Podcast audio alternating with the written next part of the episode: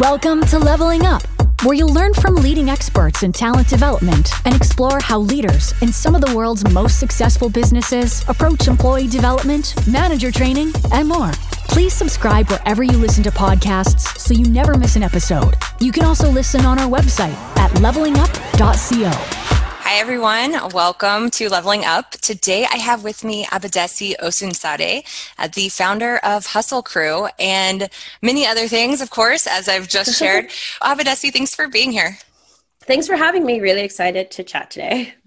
You and I chatted a while back. Yeah. Really, it was early summer, right after George Floyd was killed, and the movement of Black Lives Matter really came back to um, full force in a great way and, and totally. people are really holding their, their companies accountable and one of the things we talked about was our fear of what might happen four months from now and here we are yes. and so i'm excited today to get your perspective of how companies are approaching belonging and inclusivity in the workplace it's unusual now to think of the volume of conversations that were happening about this within the corporate space when we first connected in the heat of the campaigns and thinking now about whether that volume has been maintained, not just in terms of conversations, but also in terms of action. And it's so interesting because we actually did a survey in our Hustle Crew community a few weeks ago.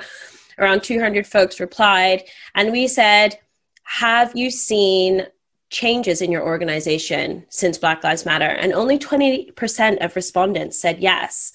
And I feel like that is, while a small sample, quite representative of what I have observed as well. I think there's been a minority of companies that really decided to put resources towards this problem, whether that was in the form of hiring people. I myself got a new job at Brandwatch as their first ever VP of Global Community and Belonging or whether that was companies actually hiring external consultants in to help them, putting money towards Black communities, things like what Netflix did. I know Alexis Ohanian stepped down from the board of Reddit and was replaced by a black guy, Michael Seimelman, but I feel that was very much like a minority of like high profile actions and initiatives. And for the most part, companies kind of just went back to business as usual. Or I suppose they've gone into a planning stage, which unfortunately, if 2021 looks a lot like 2020, might be a bit of an analysis paralysis that doesn't really like turn into action. So, I mean, I do want to stay optimistic and hopeful but I can't pretend I'm not disappointed by the gap between the promises people were making when the news was all about this and the actual actions they've taken since then just to stay committed to being anti-racist. Like i'm not expecting companies to transform the makeup of their teams overnight especially in a year where we're not hiring a lot. But just even the fact that they were being so bold in their branding and marketing campaigns to engage with the needs of the black community and really like sparking dialogue about that and then so many brands have just kind of stopped has been like really disappointing on a personal level are you surprised by it? I'm not surprised. I feel like when we were speaking, one of the things I mentioned to you was how, as a company, as Hustle Crew specifically, a social enterprise focused on diversity and inclusion work, focused on going into companies, teaching them about bias, privilege, and structural oppression, I felt an urgency to capitalize on the momentum. I honestly felt like it's not going to be around for a long time. And that wasn't just a purely cynical perspective. It was just driven by the fact that I was already four years into running a business that had been extremely volatile and hard to keep afloat because there were so many times where people were like, I can't find budget for that, or I don't want to find budget for that, or I can't prioritize that right now. So there was always this part of me informed by those experiences that kind of thought, well, let me ride this rising tide because it, it won't necessarily be here to stay. And I'm sure there's two groups of people listening to this people who are directly impacted by the problem because they're a member of the Black or other marginalized or underrepresented community, and people who are on the other side of that conversation where they want to be an ally but they're not as impacted by it. And I think depending on which side you fall on, it's going to really hurt to hear this because there are so many of us that we want to show up, we want the best for ourselves and for future generations, and we're just not getting that long term commitment and support. I want to get more into this before we jump into what that problem is and how we can get more organizations to really lean into long term, lasting, embedded solutions. I'd love to hear a little bit more around how Hustle Crew came to be and why you decided to start the organization in the first place. Of course, there are some obvious reasons here, there's a massive need. So, how did you end up starting Hustle Crew to begin with? I would love to say that I grew up playing with social activist dolls and action figures and dreamed of changing the world through intersectional feminism as I watched Sesame Street, but that is absolutely not the case at all. I trained as a social scientist at university, studied economics, and I believed in this idea of meritocracy until my late 20s, really. And I was kind of playing by the rules to win in that game that I thought I was playing. So I was working hard. I was asking for more, more responsibility, more money. I was jumping from job to job. I was trying to do that thing that we all aspire to do, like be a millionaire, get on the property ladder, like try to get into Forbes 30 under 30, whatever it is, chasing those dreams. And I found myself in a working environment where I felt real exclusion for the first time. And it wasn't just like, oh, like I feel left out. Like I could just see the double standards so obviously playing out in front of me. Whether it was the fact that my voice didn't carry the same weight as my peers in strategy meetings, recruitment decisions, whether it was the fact that I was on the receiving end of like just really negative like behavior, people touching my hair without my permission, like all kinds of things.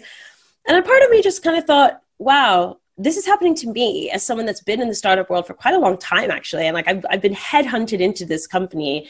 You know i'm not like at the bottom of the ladder. I'm not in a junior role. I have some clout here.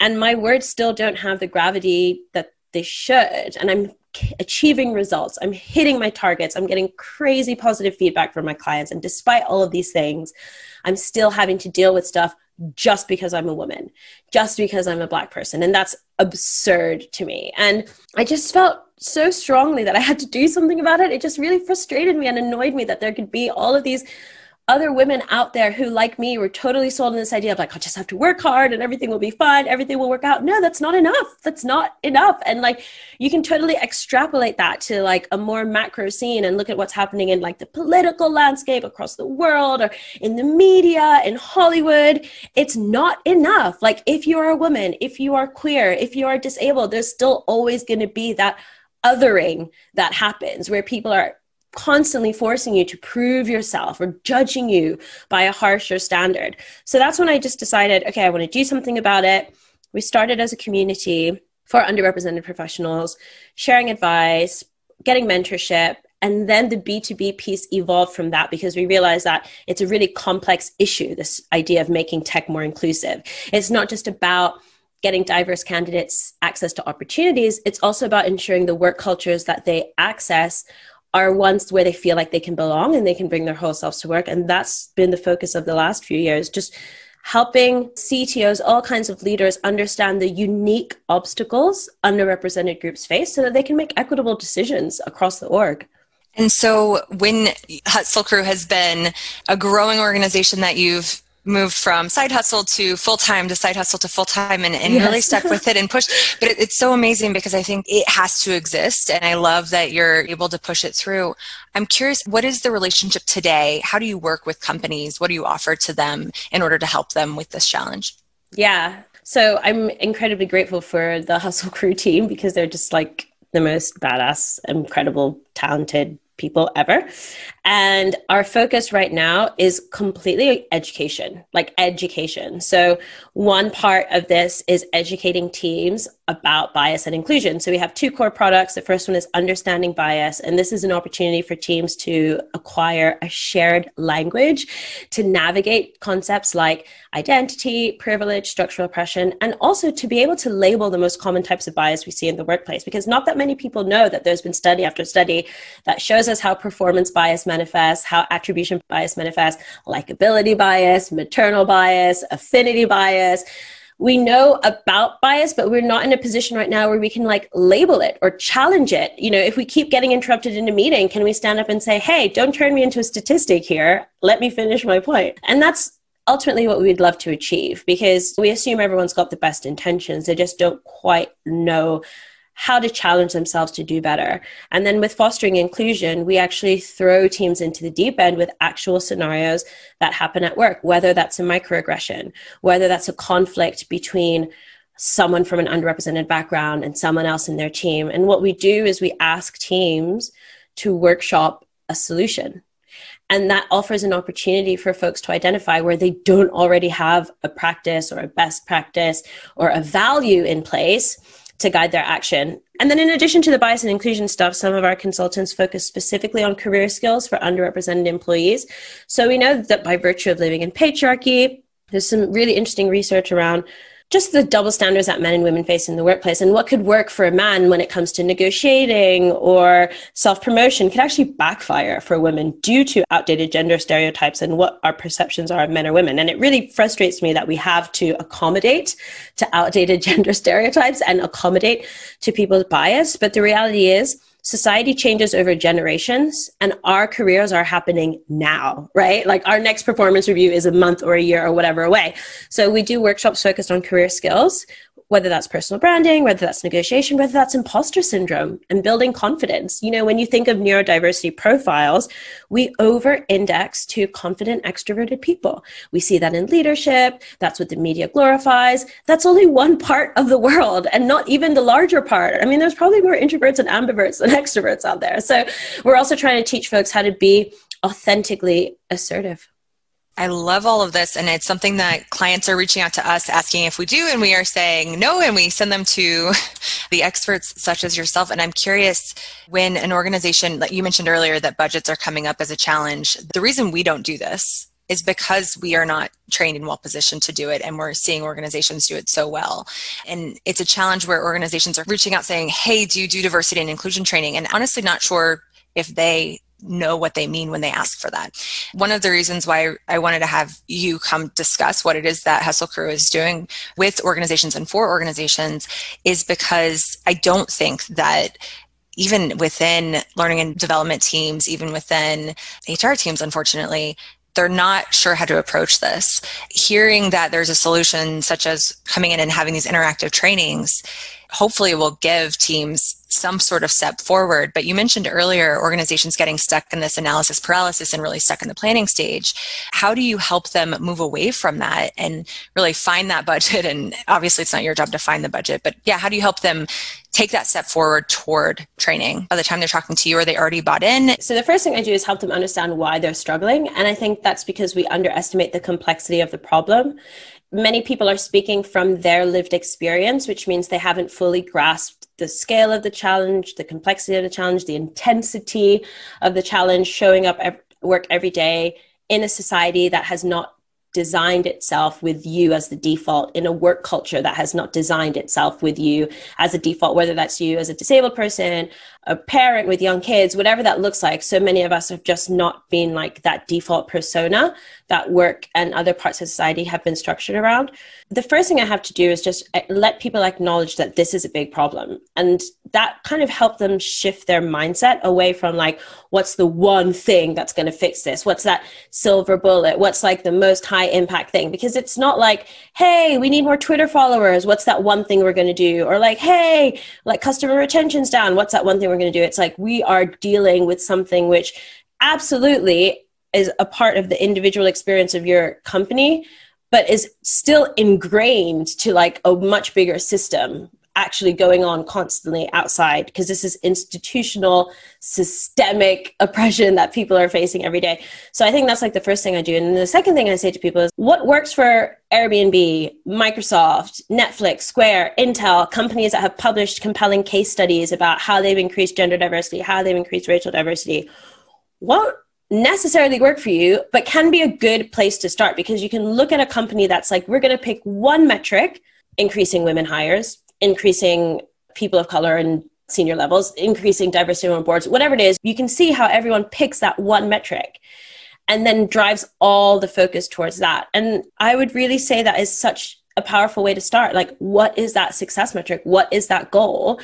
And then work backwards from there. So maybe it's like, we're going to spend the next two or three or maybe even four quarters working on getting us to a place where we can comfortably discuss race and privilege. And then when we can comfortably discuss race and privilege, we're going to work on increasing race representation from underrepresented groups right now. And then when you can do that, we're like, and now we're going to work on retaining and promoting people from those underrepresented groups. But I think it's like, just take a step back, zoom out, understand the scope of the challenge, understand the complexity of it. And then when you zoom back in, pick that success metric that makes sense for the maturity of your organization, for the values of your organization, for the geography of your organization. All of these things will factor in. When you say zoom out, is one of the steps of that process really gauging the state of the organization today? And if so, how do you recommend teams approach that? Is it surveying? So I think I mean two things when I say zoom out. I think the first thing I mean is like actually zoom out to like the macro of what's happening in the world and what's happening in society because I think we have to be reminded of why we're doing this work. So let's stick with just like that dimension of race right now, but you can think of it along any other lines. You could think of it around like trans representation, disabled representation, neurodiversity, whatever you want to do, but I'm going to stick with race. When I say zoom out, I want you to remember that racism exists and racism means innocent people like George Floyd, like Breonna Taylor, are murdered. And that's why you're doing the work. So you always want to be anchored to that purpose of why you're even having these conversations about anti racism and why you're even committing to supporting Black rights and equality for Black people. That's kind of the first thing. But then, yeah, absolutely to your point, zoom out and look at the organization and look at where influence in the organization lies and be honest with yourself, right? Like, are you ready? Like, is your CEO ready to take ownership and accountability of challenging bias and discrimination across the organization? All of the research, I'm thinking of McKinsey's Women in the Workplace, their recent inclusion study, all the research says to succeed, it has to be top down. Like, top down is so essential. And so, absolutely, like, be honest and, and upfront about whether your organization is in a state where it can do that. And if it's not, that's where you need to start.